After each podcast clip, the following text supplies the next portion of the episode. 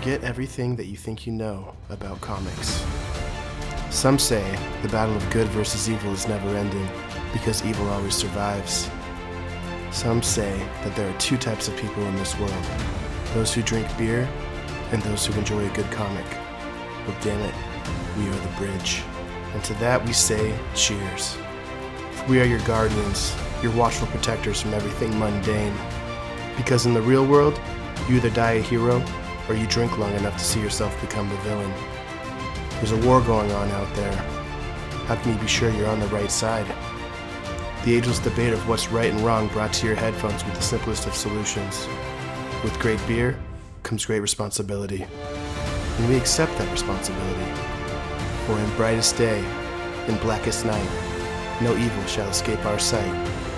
We are Hop Heroes, bringing the relevance of great beer and comic book stories to light.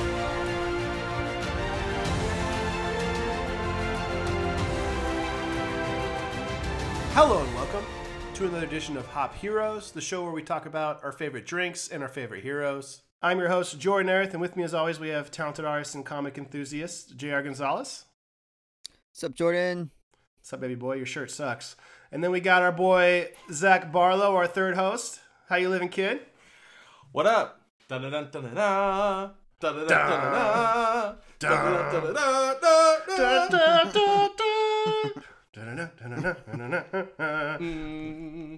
We are all excited for this episode. So Narrators.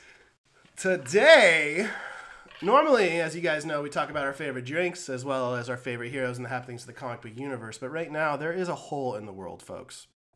A hole in the heart of the world that was previously filled with sports that has been empty for a while now with all the COVID going on. And this Thursday evening, that hole is being filled with the NFL draft. And it is not quite the comic book universe, but it is the real life universe. And we dabble our toes in that every once in a while. So we're still drinking beer, um, but we are talking some football today, and we have a very special guest on with us to kind of prep us for the draft and talk about everything that's going to be happening, um, especially with the Seahawks, but probably with a little bit of those Patriots that JR is repping on his shirt today as well. So Boo. gonna be Uh, a just shush, just shh. You want the Jerry, you're the only remaining Patriots fan in the country, maybe. that makes no sense. I will remain. I mean, forever till I die. Like, You're just gonna stop watching football is what, what's really Yeah. gonna happen. You pick up knitting or something. yeah. I'll, watch it. It'll be fine. Baking bread's really hot right now. Yeah, so it's gonna be a good time. It's gonna be a little different, a little unorthodox, but we'll have some fun with it. Um, going into our beverage breakdown today.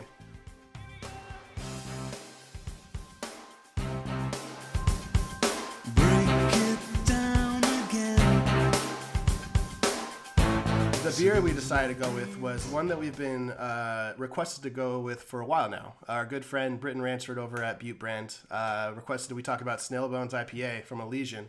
Um, and I've had it a couple times, but I only see it here and there. Do you guys see it around the stores in Washington pretty often? Yeah, I do. Yeah. hmm Well, it's a beautiful can. I mean, it's got a, a snail, little psychedelic snail on it with all these colors and swirls, and and it's uh, an imperial IPA, so you know that it is a good one and a heavy one. Um, for those that don't know, imperial IPA just means basically a double IPA, so it's going to be a little hoppier, a little more extreme than your standard Indian Pale Ale, but ooh, Also a higher ABV, right? Higher ABV. It'll get you drunk. Usually a little bit darker color. Um, the uh, the head, as you will, is typically a little more tan or beige, not quite that white, foamy, frothy head that you get from the typical lighter IPAs. And this pour is just fucking awful. Uh, It's about Thought you were 90%. professional, bro. yeah. Professional drinker, not as professional pourer. Um, he wouldn't be a great bartender, but he'll go ahead and pay the bartender's bills. well, I could chat. The, I could chat your ear off. Tell you that much. That's, that's bartending 101. Um, Uh, but it, obviously, it comes from Elysian Brew. Um, Elysian Brewery. It's based out of Washington, but as we all know, we've done Elysian beers before. They went corporate. They got bought up by Anheuser Busch, and uh, they're everywhere now. So um, they're Yeah. they're they're not quite the home city Seattle brand that we came to love. Once Space Dust hit the shelves, it just kind of Yep. blew up. So let's Yep. throw this baby And- back. They're they're located in uh, Georgetown, the original brewery, right? I, I've toured that one before. I know it's in Seattle, yeah. Yeah, and uh, I've actually got to see all the the huge tanks. I mean, compared to like Silver City Brewery, these these freaking tanks are like monsters. That's what you compared get when you sell out. Yeah. Yeah, they're huge. You get that, and, that corporate uh, funding. Yeah. so it's actually one of my uh, my accounts that I have for sales. So um, I got to walk around and, and, and cool. get to. Yeah, she walked me around. They have a nice uh like tap room in the back. You know, they they bought they added another building not too long ago. Uh, I mean, it's just aisles and aisles and aisles of, of beer everywhere. So, um, I don't Sounds like drink beer, so yes, Yeah. I don't really drink it. But I got to tour a nice brewery. Well, to get to the beer, the head, it's got it's got a lot of fruity scents coming out of it. A peach forward, I'd say, which was not what I was expecting. If you look at the color, it's kind of a goldenrod with a a beige beige frothy head there. Um, the flavor profile, it's definitely more subtle than a space dust. Space dust is like a hop fucking sledgehammer. Uh, this is it. more of a, a fruit forward fruit forward IPA. It's definitely got um, some peach in there. Uh, if you look on the the website, Beer Advocates, the one I usually check out, talks about guava notes and grapefruit. I can definitely see this the um, the acid, the acidic bite of the grapefruit. Um, guava. I mean, who the fuck's gonna point guava out of a lineup when it comes to flavor? Not me, but uh, happens to be in there. Um, 9.2% ABV. Uh, Beer Advocates got it a beer score of 89, um, which is very good. Uh, and if you look at the reviews, a lot of the people say they love the flavor, but it tasted old. It tasted stale. And Huh. I know with the hazier IPAs, their shelf life is much less. And this isn't technically a hazy, but it's very fruit forward, so I imagine it's similar in that ballpark in that ballpark of uh, of longevity. And what it got me to thinking, now that Elysian's so mainstream, I'm sure this shit sits on shelves much longer than it would have if it was just locally in the market in Seattle. So that might be something that they're running into with all these fruit forward IPAs that they put out there. Is that they're going to be sitting on shelves for longer, so they gotta they gotta be conscious of that. Well, think about the shipping too, even before it hits the shelf. Yeah, Like if they're gonna be a, a countrywide brewery, then they're gonna have to find a way to ship the beers across the country, which is gonna take time for them to get to wherever they're going, which might affect, especially if it's a fruit forward IPA, like you're saying. hmm yeah, And if they're a lesser known brand, not everybody. I mean, I think in Seattle everybody knows Elysian, obviously, but they sold out. So like, I don't know them anymore. I used to know them, but anyway. Um, uh, but uh, yeah, yeah, no. I think the rest of the country to them is just a rando uh, brand, so they might not get the same traction at least at first, which could contribute to their the shelf life being longer as well.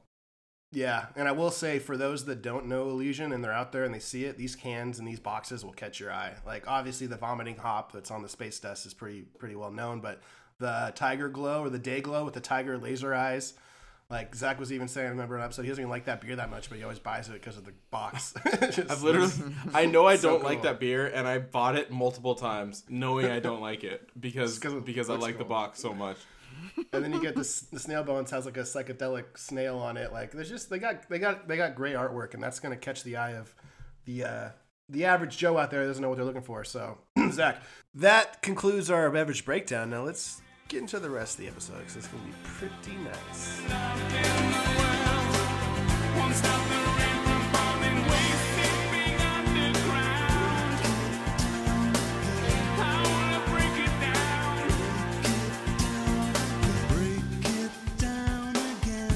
Let's uh. Uh, let's, let's enjoy the spirit. It's good stuff. Um, and then we're going to be talking some football. And this Thursday is going to be crazy because this is the first time, obviously, there's been a pandemic during an NFL draft. I would I would venture to guess, and uh, they're doing everything indoors. Um, so a virtual draft. It's like the ultimate fantasy draft. Um, everybody's going to be bar or armchair quarterbacks, like they say. I have no idea what to expect. Like, is that is it gonna? It's gonna be televised though, yeah.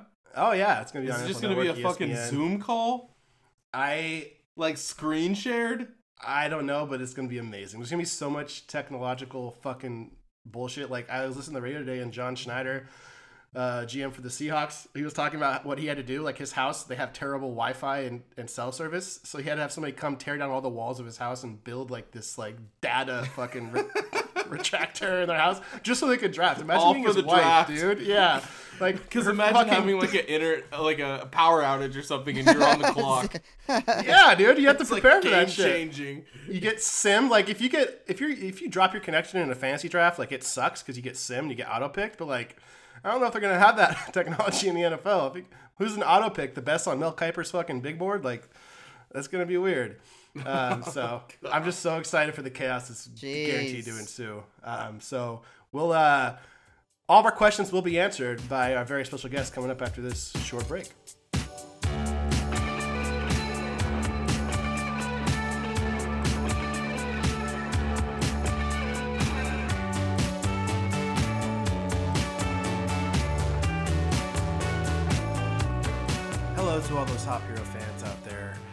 Listening currently, or as we like to be called, our Hop Heads. This is your friendly neighborhood host, Jordan Arith, just checking in to make sure your quarantine is going okay.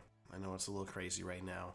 Um, this episode, I promise you, is full of a lot of fun and should uh, take your mind off of whatever is currently happening, um, positive or negative. So if it's positive, keep keep keep thinking about what you're thinking about.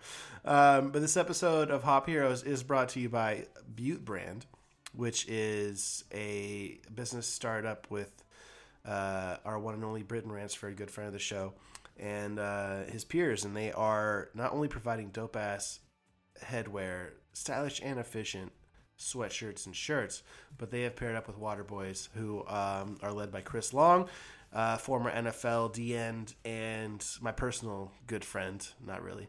Um, and they are doing such a great service to the communities that they are providing um, water to. They are providing fresh water, and every purchase you make on buttebrand.com or through buttebrand uh, goes to providing fresh water to those who need it. So, obviously, right now there's so much chaotic shit occurring and just so much nastiness and so much darkness. But there are those that are providing the light, and Butte Brand is one of them, and Water Boys is as well. So please support those that are providing the light right now, and find the time to at least peruse their website. You know, I guarantee you'll you'll find something that you'll enjoy, and it will bring a great cause with the purchase. So thank you so much, Butte Brand, and here's back to the show.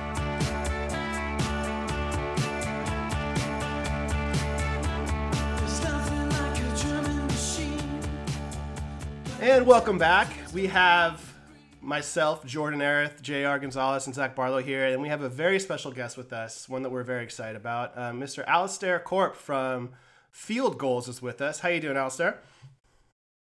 Yeah, I'm doing well, guys. Thanks for having me on. How are you guys doing tonight? We're Living the doing dream. Fantastic. We're doing I'm good. I'm drinking beer and they're not, so I'm a little bit better than they are. But Perfect. You're a little bit ahead. What are you drinking over there, man? You're in what? Vancouver, BC? Is that right? Yeah, well, uh, an island just across the ocean from it, essentially. Um, but yeah, just drinking. Uh, it's called Phillips Phoenix. It's just a nice, crisp lager. Uh, it's pretty much just kind of my go-to. Um, you know, it's it, it's getting about the time where you want to start looking for maybe some hef or sours, but it's kind of overcast, so just went with a with a simple lager tonight, which is uh, which is perfect. You know. Oh, Yeah, absolutely, love it. man. Right Love there it. with you. It's getting to that summer beer time, hopefully. And summer beers inside, you know? Ever, uh, ever get any of those? Perfect. So, uh, Pull open the blinds and enjoy the sunshine.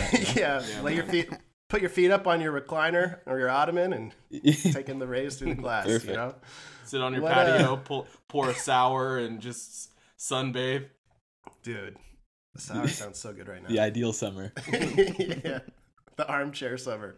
Um, so, Alistair, you are uh, deputy editor of Field Gulls, is that correct? Yes, sir. Right on, man. And just for you guys that don't know, um, Field Gulls is a is the Seahawks website for all information you need uh, regarding everything Seahawks. And Alistair is a big part of that. I learned a lot just following him on Twitter um, because the guy posts videos, just content, so much about the Seahawks, and he, from what I can tell, is a Chris Carson fan, and I'm the biggest Chris Carson fan. So Oh he's man, a, he's a great follow. I might have compared Chris Carson to Walter Payton the other day on Twitter. you absolutely did. for it. You Uh, absolutely did. if people start calling out his fumbles, I'm going to compare him to the best fumbler out there. So that's what I did. Um, but Alistair, you know, tell us a little bit about what you do, man. How, how, because I, I, I personally started, tried to start getting into the sports writing game. Um, didn't quite pan out, but uh, you're doing very well in the game, and I'm, I'm just very interested in your story, man.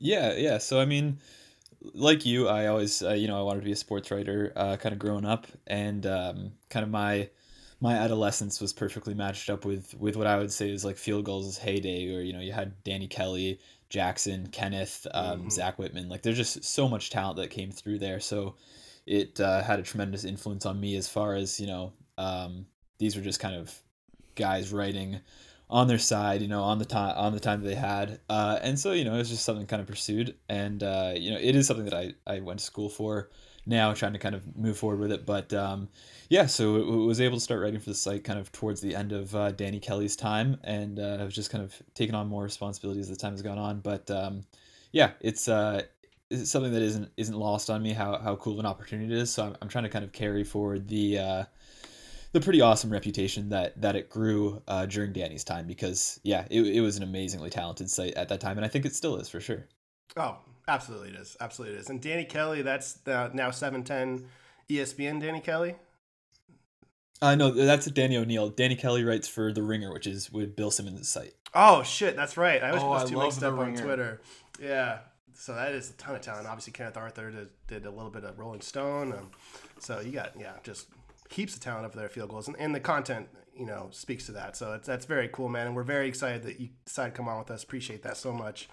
Um, obviously, we're having you on to talk the NFL draft, which is this Thursday, and this is the first draft of its kind. I mean, it's going to be incredibly unique, incredibly bizarre, being a virtual draft. What what do you expect to see on Thursday night? Uh, a lot of errors, a lot of uh, pauses in time. Um, you know, I was talking about with a buddy today, and, and I'm kind of nervous that it's going to be like a five six hour event on Thursday because uh, everything it sounds like is like uh, if they're talking trade and the clock is running out, that there's kind of an honor system that they'll just kind of halt everything and not let a team like jump over them. Oh, really? Uh, and so I am, yeah. So I'm genuinely concerned that there's going to be a point where you know there's 45 minutes passed with nothing having happened. Um, so hopefully that uh, you know all the kinks are ironed out ahead of time. But uh, I'm kind of prepared for the worst, to be honest with you. I'm not really giving like NFL general managers a, a lot of a lot of faith when it comes to technology. Um, let's, I'll see Yeah. if it's you know. I don't. I, I'm not. I'm not too worried about being proven wrong. You know. Yeah, yeah. Who do you, So- who do you think's going to be the worst? What team's going to freaking tank it? Uh, in terms of technology, the, the the betting favorite has to be the Giants with Gettleman. Um, as far as the actual draft goes, I, I kind of think the Detroit Lions are going to take Derrick Brown, who's kind of a nose tackle, and if that's what their pick is, then they've tanked it because that would be a really bad selection. I think At what is Detroit three or four?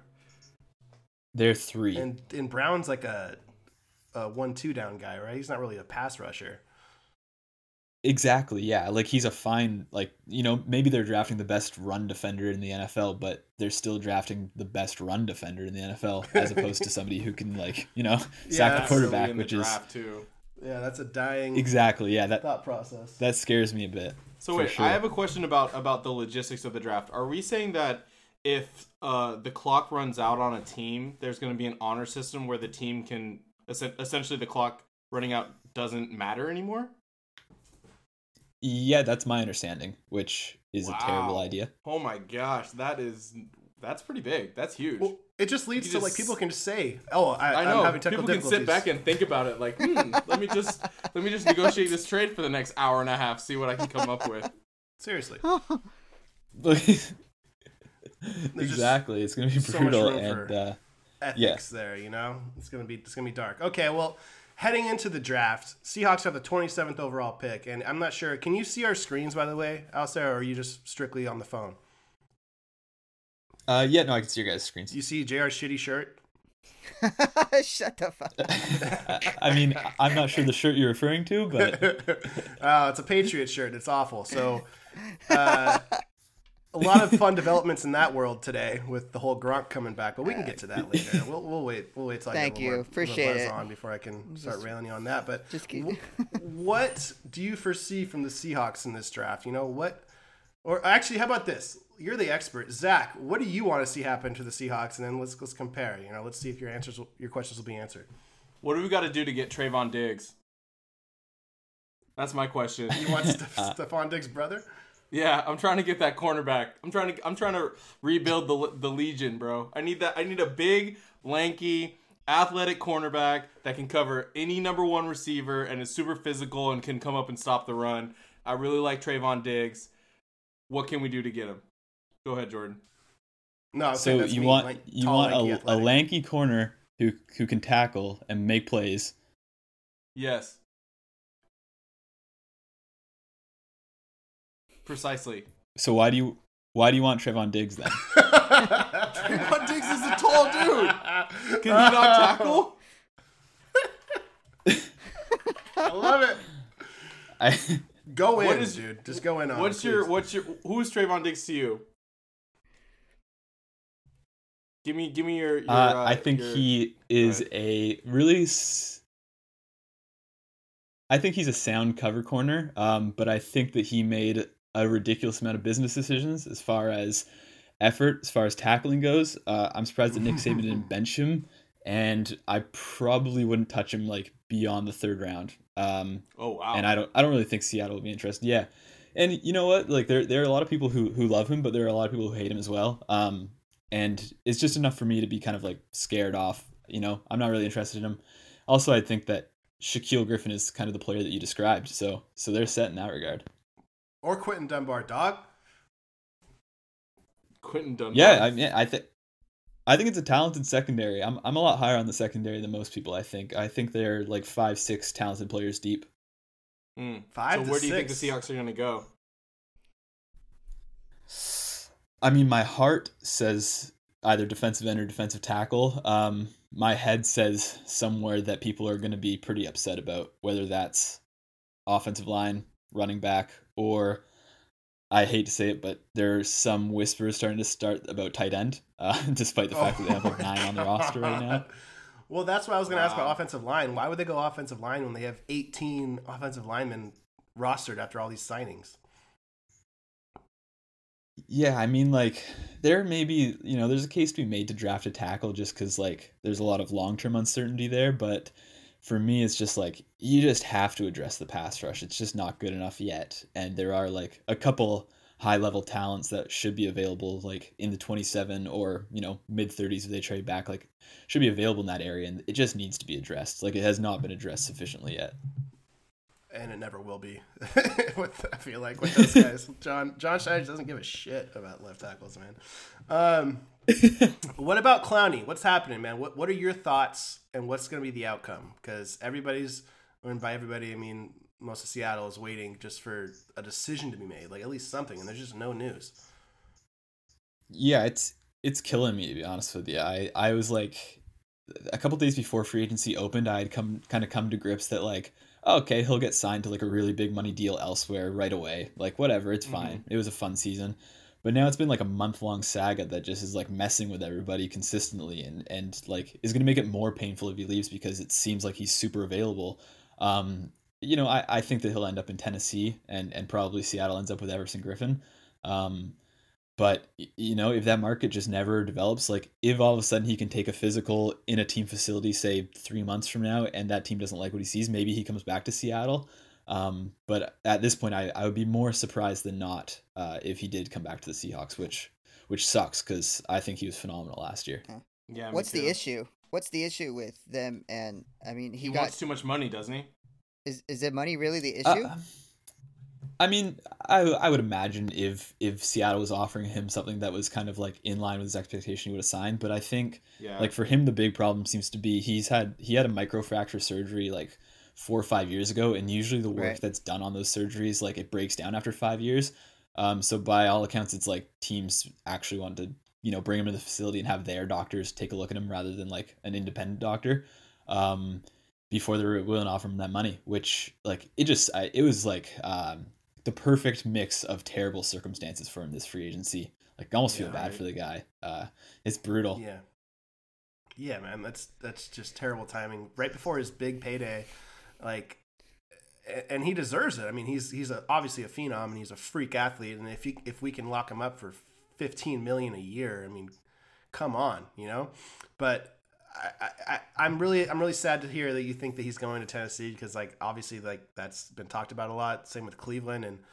I, I, I hate to see him in any other jersey at this point because I just love I love his just chaotic mentality. Same with same with the reason I love Chris Carson. And I was hoping that all these things were aligning. The plants were aligning with COVID to make sure that he couldn't take a physical, so he has to come to Seattle. And you're still saying he's going somewhere else, man. Like, damn it, that hurts my that hurts my heart. But I did hear John Clayton say today that if they wait till Monday, then the compensatory pick thing is out the window because restricted free agency is over. So Tennessee is just waiting till Monday, so they don't lose a pick next year because they lost Conklin. So is that what you think their strategy is? They're just waiting out the draft and then waiting to not lose any picks next year. maybe that plays into the the equation for them a little bit but i like i wouldn't even be surprised if he's out there till like you know mid-may longer um and then he signed like i don't know that that's weighing in too much into their equation um but i'm also somebody who kind of i think some people really like overvalue and overrate co- uh, comp picks like yeah they're fine but I, I don't know how much they play into the thinking like we saw seattle this year they they lost out on a they're like they're they won't get a comp pick uh, for Clowney because they signed BJ Finney. Like they, if they really played it that much, like I think they would have played that a little differently. They just don't seem to value it. That doesn't that isn't to say like no front offices do. And you know Tennessee is is Jon Robinson who comes from New England, and New England has played the comp pick formula like as well as anybody outside of Baltimore over the last decade. So it definitely could weigh into their thinking. Um, but yeah, I'm not too sure with that to be honest with you. Gotcha. Okay. Well, I've got two beers in me now, so we can talk Patriots. Uh, Jr. What are your hopes? What for, first off, what are the Patriots picking, and what are your hopes that they do in the draft? Uh, right now, I just hope they win a football game here or there. Um, right now. in the draft, Um, you want to win a football game in the yeah, draft? Yeah, just I don't care what they pick. Um, no, I I know it's really tough because it it was such a mass exodus with everybody almost, and um, right now they're celebrating jerseys, which doesn't seem like a Patriot thing. You know, usually it's How do you feel Wait, about new- the jerseys, new- by the new way? uniforms. yeah. new, yeah, new uniforms, and um, I feel uh, they're fine. I don't, I They're give- trash. They're they look They're great. I mean, They're they're always the great colors, so I don't really care. Um, but um, you know, I'm hoping they they figure out this quarterback situation. I don't really know Stidham that all, other than he sucked at the games that he played in, and um, Didn't they get Hoyer, know, dude? oh yeah, to- I can't even talk about that anymore. The legend, man. um I I don't know. There's been a lot of talk of just giving it up this whole season and not doing so. I mean, I, I think they'll pick some uh some f- players for the future, which is something that um You think they'll I'm pick some players for the future in the I don't draft? think I don't think the Patriots are folding this season. I absolutely do not. I I, feel like Bill Belichick is not about to fold a season and then and then pick for the future. He's gonna try to win now, and he's gonna try to make trades and, and beat Tom. Like I think there's a feud now between Belichick and Brady. Do they even see each the other? Pa- The Patriots and the Bucks? Like I don't even know. No, if they they're don't gonna play They're gonna they're gonna watch each other's record. It's a blood feud. It's that petty. what's your thoughts, Alistair? Uh, It's too I'm too emotionally involved half the time with these conversations, so I can't really think straight. Well, I'm I'm kind of curious a- as a Patriots fan, like if they were to go through say like 20 years of mediocrity after this, would you be like fairly okay? Like you lived the most charmed fan life of all time for the past 20 years, like are are you going to be that upset if they all of a sudden become awful for for the next couple decades? Uh, not really. I, you know, I have I've been a Patriot fan pretty much my whole life. I mean, from Drew Bledsoe. I mean, I've, I've only seen two quarterbacks my whole life a- as a Patriot you. fan, but um, and maybe two kickers. I mean, they're going to new kickers, but um, maybe a bunch of Super Bowl. But I, I think I'll be okay. I think I have been spoiled. Fuck off. Um, damn it. and it's really, I, I think I'm, I, I was a little bit, re- I was relieved that I don't have to like have my spot on my sofa and not move only when commercials arrive. So I feel like that's gone, and I don't have to like yell at anybody when they're like walking in front of the TV, you know. And um, not be stressed That's what's gonna out. happen. I feel like he's just gonna stop watching football. Yeah, you, I- you, I will- you say that now, but give it ten years and you'll be missing. I think it. I'll be okay. um, I, I think it it's already a change. I mean, uh, you get it's already going to be a big change in my life. I, my wife's birthday is literally Super Bowl weekend, and she's had to give up a lot of birthdays, and uh, I think I So owe her. That's the, the most little bit. humble brag I've ever heard in my life. by I'm the just way. saying.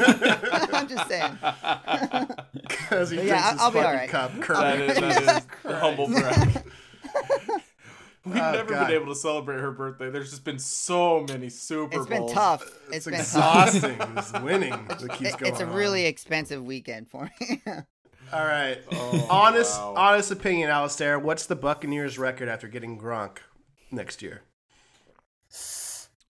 I don't know that. I mean, so the funny thing is, is like people are celebrating all these like offensive weapons around Brady, and it just everybody seems to be losing the fact that like the weak spot of the offense is Brady. Like he was super average last year. yeah. Um, I, I I think they'll be like they'll be in the fight for the wild card. Um, I'd say like ten and six isn't out of the question. Like I think I think Bruce Arians is an amazing head coach. Uh, and like Brady's are not gonna Brady's not gonna lose Bruce in Arians games is- like Winston was. So I'm sorry. You think Bruce Arians is an amazing head coach? Oh dude, I, I think the world of Bruce Arians. I, I love the guy. I think goddamn he's like hats? a gift to the NFL. he's he's awesome, man. He he's the coolest dude in the world. The NFL needs more characters like Bruce Arians. I agree. With, he's a great villain, uh, just as fucking John Harbaugh. He's, he's exactly, and those guys are like a, a tremendous. Gift. Wouldn't you kill to have that Niners Seahawks rivalry back? Like that was that was as good as it ever got as far as rivalries go, Yeah. and, and it's oh and man, it's it gone. was, it was you such know? it was so fun, and that's why I was so stoked last year because it's it is kind of back, but Shanahan's such a fucking Sally that it's not. But it was John is, is in Baltimore, right? Jim was Jim was Yes. our our guy. I guess he makes Yeah. up all the time. But yeah, that like the disdain from Pete and Jim that like the subtle disdain, like you can tell they didn't like each other from Stanford and USC, but they really didn't like each other in the NFL, and they just oh man, God, I missed that. You're right. they it was amazing. They they hated one another. It was it was crazy. It was like you never see Pete kind of like lose his composure No, and uh, like the what's your deal game. It's just like whoa, yeah, yeah. it's crazy. That was a that was a beautiful route. But yeah, so like BA great for the great for the NFL in the same regard where he's he's a nice like foil and uh he's just he's a fun personality to have around. I think. No, he Who has a better record, the Bucs or the Pats? Oh, pff, the box is. I don't think it's even really that close. Like, Dang. yeah. Why aren't the Pats going after Cam Newton? You know, it's. I don't know. I don't Is know. anybody going like, after I Cam think right they're. No, but the Pats are so desperate right now for a QB. You know, Yeah. I- I'm surprised. Like, I would. I would have thought they would have made a move for any of like Dalton, Winston, or or Cam. Um, like, and I think I think the Chargers would have been a perfect landing spot for Cam, but um, Anthony Lynn, their head coach, like has this bizarre affinity for Tyrod Taylor going back to Oh. Buffalo, and I- like seems dead set on starting him, and it's the weirdest thing. Like, it's going to cost him his job just just having faith in the like 35th best quarterback in the NFL. It's bizarre. I heard I heard a scenario today that Tua falls past Herbert, which is just mind blowing to me because Herbert's going to be a flop like Eason, but goes to the Jags and Jags pass on him as well because they want to ride the Minshew train, which fucking go Cougs, let's go. And somehow Tua gets falls all the way down to New England, and they get Tua in the draft, and they have I- the next He falls down because of the QB. Wonderlic test. Are you? the Wonderlic, the history of injury, and the no no ability to like have in person interviews. So it's like if Tua falls to the Patriots, I'm gonna fucking kill somebody, and it's probably There's gonna no way. JR. It's probably gonna be you, Right? man. It would be disgusting. Yeah, I would have so to say that's the. I'd rather have that luck. than Trevor Lawrence, though. If they do the whole fucking flop for Trevor Lawrence game, like I don't know who would rather not see in a Patriots uniform than Trevor Lawrence. Yeah, I just think like you know, regardless of anybody's opinion on Bill Belichick, like he's not stupid. I think he knows that Stidham isn't shit, and so they're gonna like they're, they're gonna get a QB one way or another. Yeah. Um, you know, whether it's Love, Tua somehow, um, Cam, any of the veterans free agents. Uh, like there's just no way it's Stidham. If it's Stidham, I'll be I'll be beyond shocked. That yeah. I mean, Matt Cassel had a good little little spurt there, but that's like you can't get carried away. It's not gonna happen to all the backups. Um, all right, well, let's get a couple couple round uh, lightning round questions your way. Just just first reaction. What's the Seahawks record at the end of this season? Eleven and five. Love it. Love it. What is the position they upgrade the most in the draft? Defensive line. And who is your favorite Seahawk candidate in this draft? Yetur Gross-Matos. Say that one more time. Yeter Gross Matos. Oh, is that the Penn State? Yeah. So that's D end? Yeah. All right. Perfect. So they're going to upgrade the defensive line. Um, Z, what, what's your question? What, what, what do you think you want to ask our boy right now? If you were if you were the GM, like what moves would you make? What do you think is separating the Seahawks from the current state they're in to winning the Super Bowl? Like if you could sign a free agent or do anything, what what move would you make if you were like, you know what, win now season? Like we we need a Super Bowl this season. What what are you doing to make that happen? Uh, doubling down by signing Clowney and Everson Griffen, uh, cutting Justin Britt to do so, and then also drafting a pass rusher with the first round pick and like having a, a ten deep pat like defensive line rotation Dang. because that's what they're missing. All pass rush. All about it. You think you think Chris Carson is is our feature back? That he's he's the answer. I in 2020, yes. Why do you say in I don't think beyond, though. oh, after that you think he's he's done? Yeah, I, I just don't I don't I don't think they're gonna extend him. Uh, yeah, as much as I'd like to see it, I don't think they will. I, I, I sadly agree with you, man. You can't pay the guy that can't stay on the field. He gets he broke I know, I his hip just- I- last I year. Who just- breaks their fucking hip, dude? I just Like, don't think I'm as high on Chris Carson as as you guys are. I'm as Which high which on his cool. his what he puts out in the field. Like he is, uh, but the he can't stay on the field. The best the best ability is what's what do they say? The best The best ability is durability. durability. Yeah, exactly. Like this dude can like when he's on the field, it's great, but he he hasn't completed a single season. I, I don't think as a Seahawk. No, but he only missed what And the two frustrating- games last year. Yeah, and the and the playoffs, but it's like the frustrating thing is it's like it's not he's not getting hurt by like getting hit. It's the hits he's giving out to dudes that's like causing the the injuries. Like he is just too punishing on himself, really. Just like sometimes he could, he has an opportunity to duck out of like he bounds and he'll like try to little put his shoulder into one extra defender. It's like, dude, just just get to the next play, please. Can you hear him? I think we just lost Alistair. Yeah, yeah, I lost him too. Alistair, you still there, man? You're still on the call. Yeah, you can you guys hear Oh, me? got you Yeah, now. I can hear yeah, you got now. you now. Okay, So- go back to your Chris Carson point. I I really wanted to hear this. The world does. Oh, it's just that like all of like all of these like hits or like the injuries that he's that he's getting are like a product of his own running style. Like it's not that he's getting hit by defenders and causing injury, it's that he's seeking out this contact and like handing out the punishment, but it's just doing more harm than good. Like sometimes he can just duck out of bounds, but instead he'll he'll put his shoulder into one last defender and just like man, just just get out of bounds and let's get to the next play. Like you don't need to you don't need to finish every single run when you like you literally don't need to do it, you know?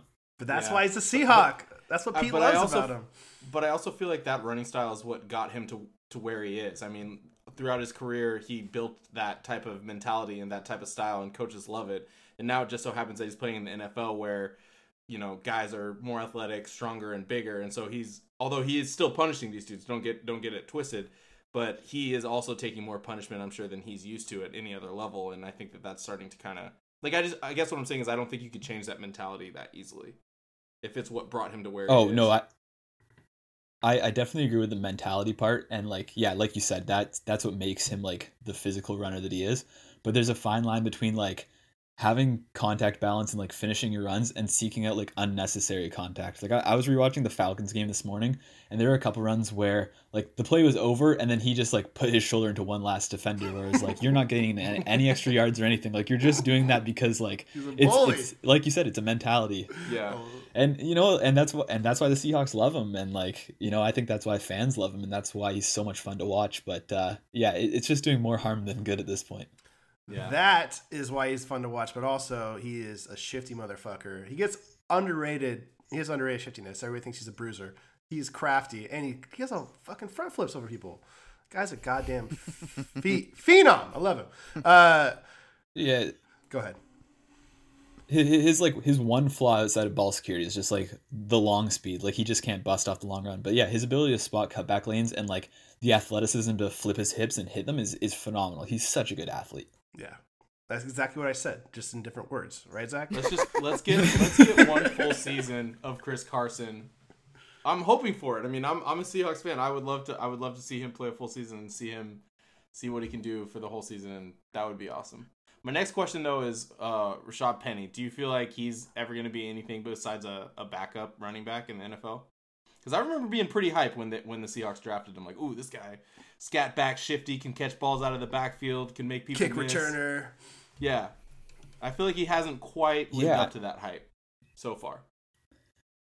Yeah, no, I, I I'm with you for sure. And like I think I think a thing that really drew them to him in the draft is like they're not the same player at all. Um, but like his, his the way that he runs, like his legs are so wide that it is similar to Marshawn Lynch. Just just the way that it looks, not not the running style at all, but just like the split legged, and he has really good contact balance because of it. Um, you know, I don't know just because of like, you know, the the injury he suffered, it sounds like it was really bad, like more than just a torn ACL. So maybe that kind of derails everything. Um, but more than anything, I think he's just been harmed that like, you know, how many games did Travis Homer get into last year? Like four. And in those four games, the Seahawks showed like a better understanding of Travis Homer's strengths than they had shown in the previous two years with Rashaad Penny. Like every touch for Travis Homer is getting him into space and like letting him beat guys in one on ones. And that's what Rashaad Denny, Penny does amazingly. But he mm-hmm. just did not have enough outside carries. So it's like, you know, you're getting this really explosive like playmaker and you're just running him between the tackles and he's getting tripped up and it's just like there's just no point to it really. Um, so if he's going to reach his potential, either Seattle needs to show a better awareness of like what his strengths are and play to it, or it's going to be in somewhere else. Because I just I just have a hard time thinking that he's going to succeed, you know, as an every down back running between the tackles, which which sucks because like you said, really fun player, and I mean they used a first round pick on him, and that's that's really killing him now. Yeah. Yeah. What else you got, Trey Flowers. Is he trash? Is he as trash as I think he is? You think he's trash? Nah, he yeah, dude. I'm. I, He's solid, like- man. So, okay, all right. I, I I get behind Shaq. I, I love Shaq. So your earlier comment on on Shaq, I'm with you. I'm I'm with, I'm all about him. I just feel like on the backside, it feels more often than not that quarterbacks are picking on Trey Flowers, and it, and it might just be me like couch like couch watching this, but it just seems like more often than not, whenever there's a big play, I look up and then Trey got beat. What's your take on Trey Flowers? Yeah, so I've been uh for the past like four months. No, I okay, it's April, so like the past eight months, I've been warring with people on Twitter that think that Trey Flowers stinks and needs to go. And I'm not even saying that he wasn't uh a weak spot in the secondary last year because he was. Um, but I would say that, you know, he is just brand new to the cornerback position. Like he was a safety in college.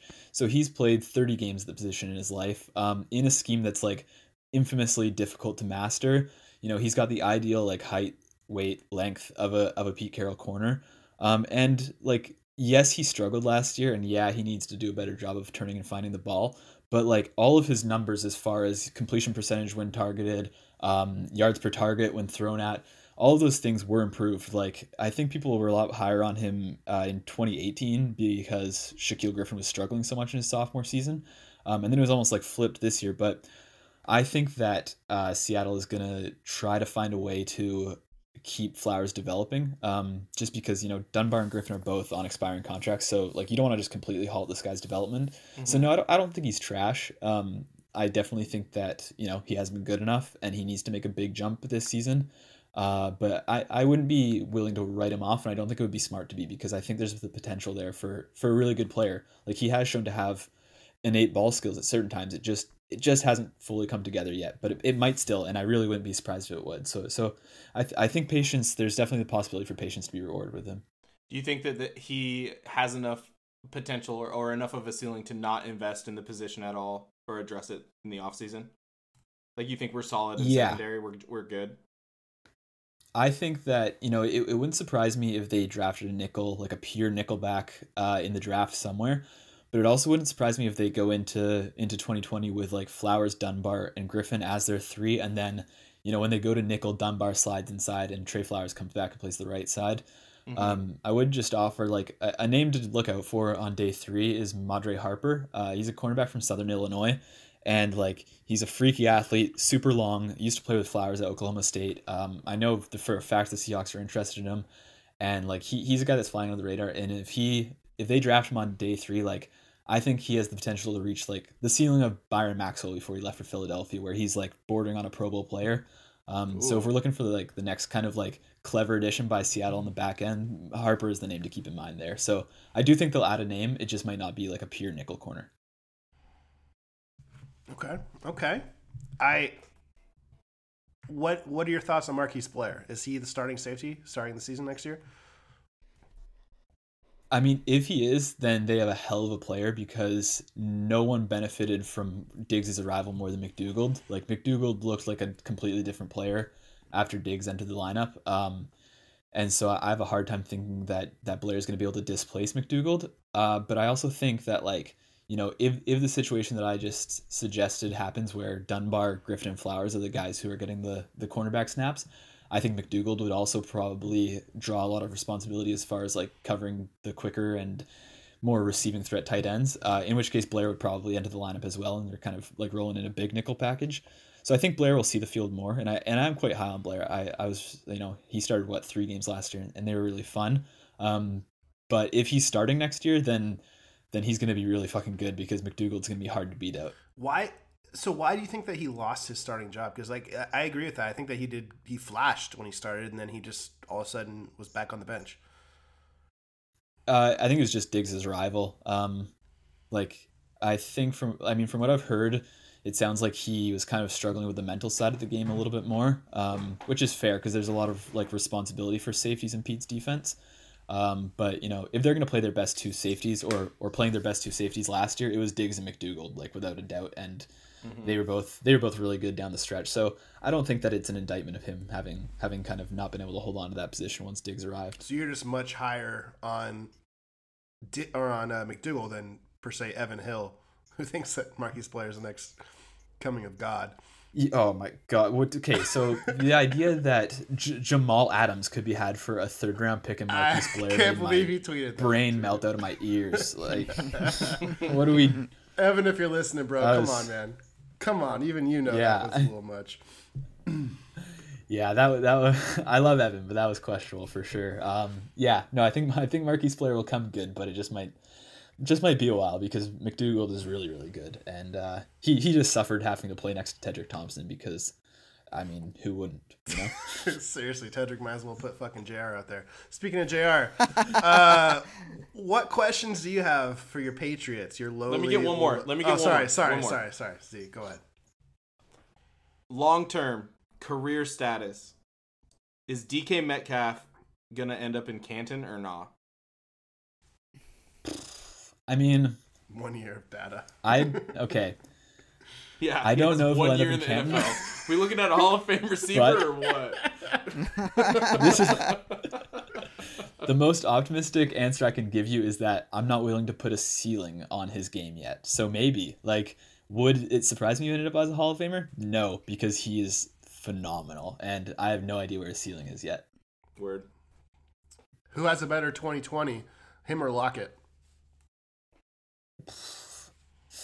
Lockett has more catches, but Metcalf has more yards and touchdowns. Okay.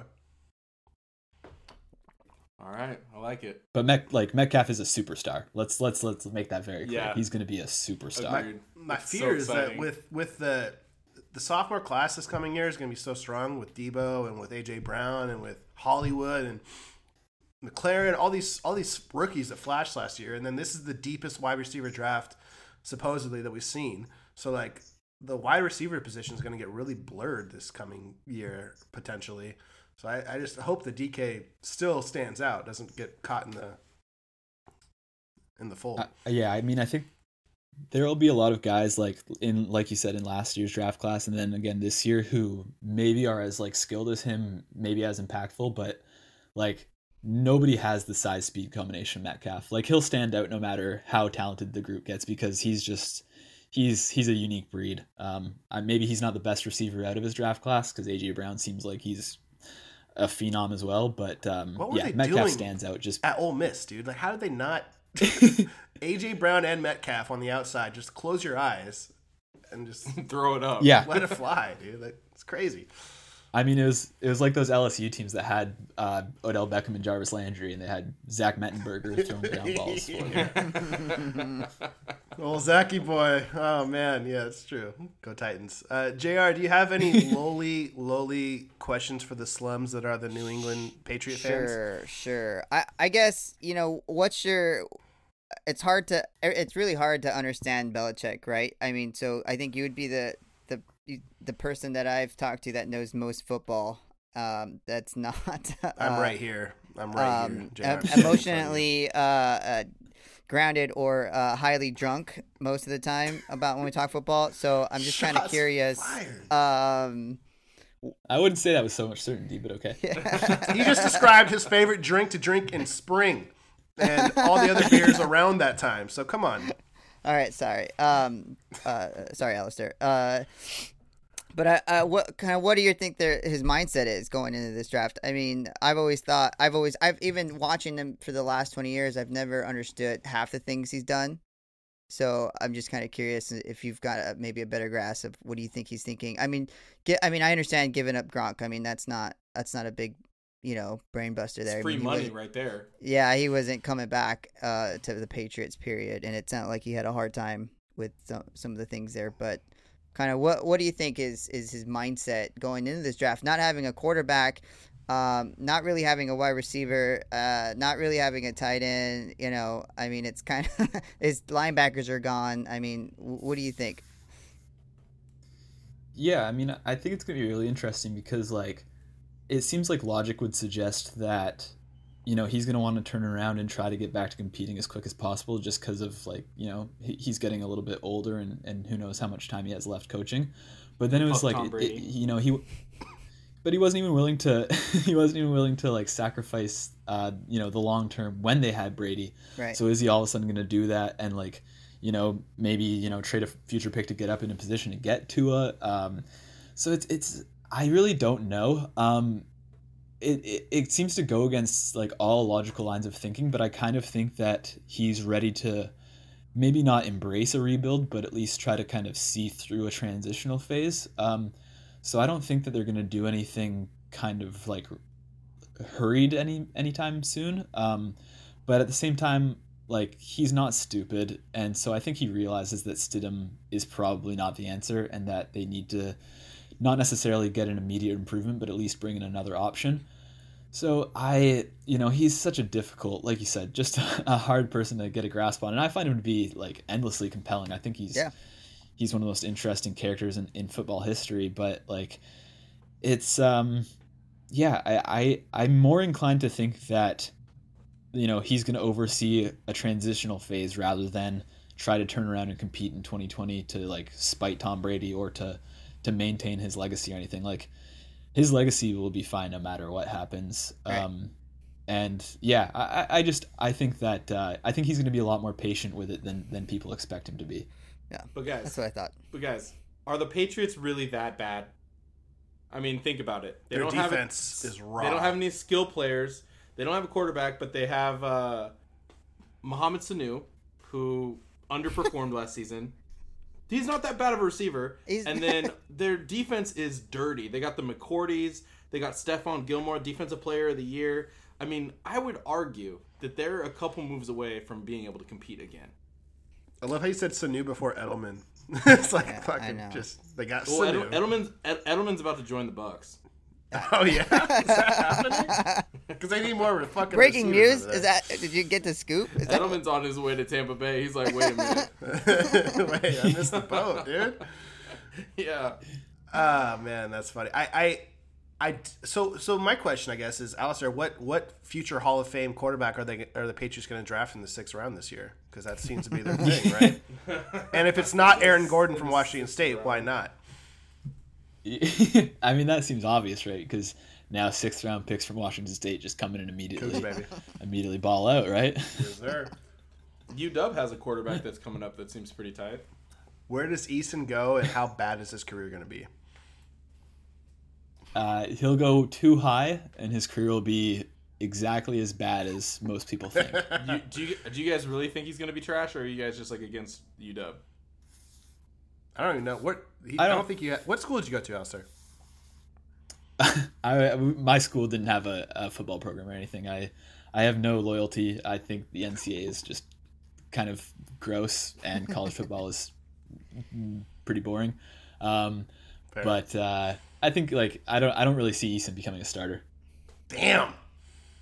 Wow. Damn! I had a bet with my buddy Keaton McCady said that Eason have a better career than Gardner Minshew, and Minshew's already started some games and is going to be a fucking Hall of Famer. So I'm, I'm excited to hear you say that. He started some games and he's going to be a Hall of Famer. Wow, that's a, that's a no, he's not going to be a. Hall of Famer, but I do have a question actually from my buddy uh, Toby. He is a homie from up here in Anchorage with me, and he wanted me to ask. He's a Jaguars fan. What did the Jaguars do at number nine if you had to pick for them? Which would probably be better than whoever's picking for them now. You know, it's uh, I hate to say this to you, but I have this like sneaking suspicion that they're going to be more interested in a quarterback than everybody thinks.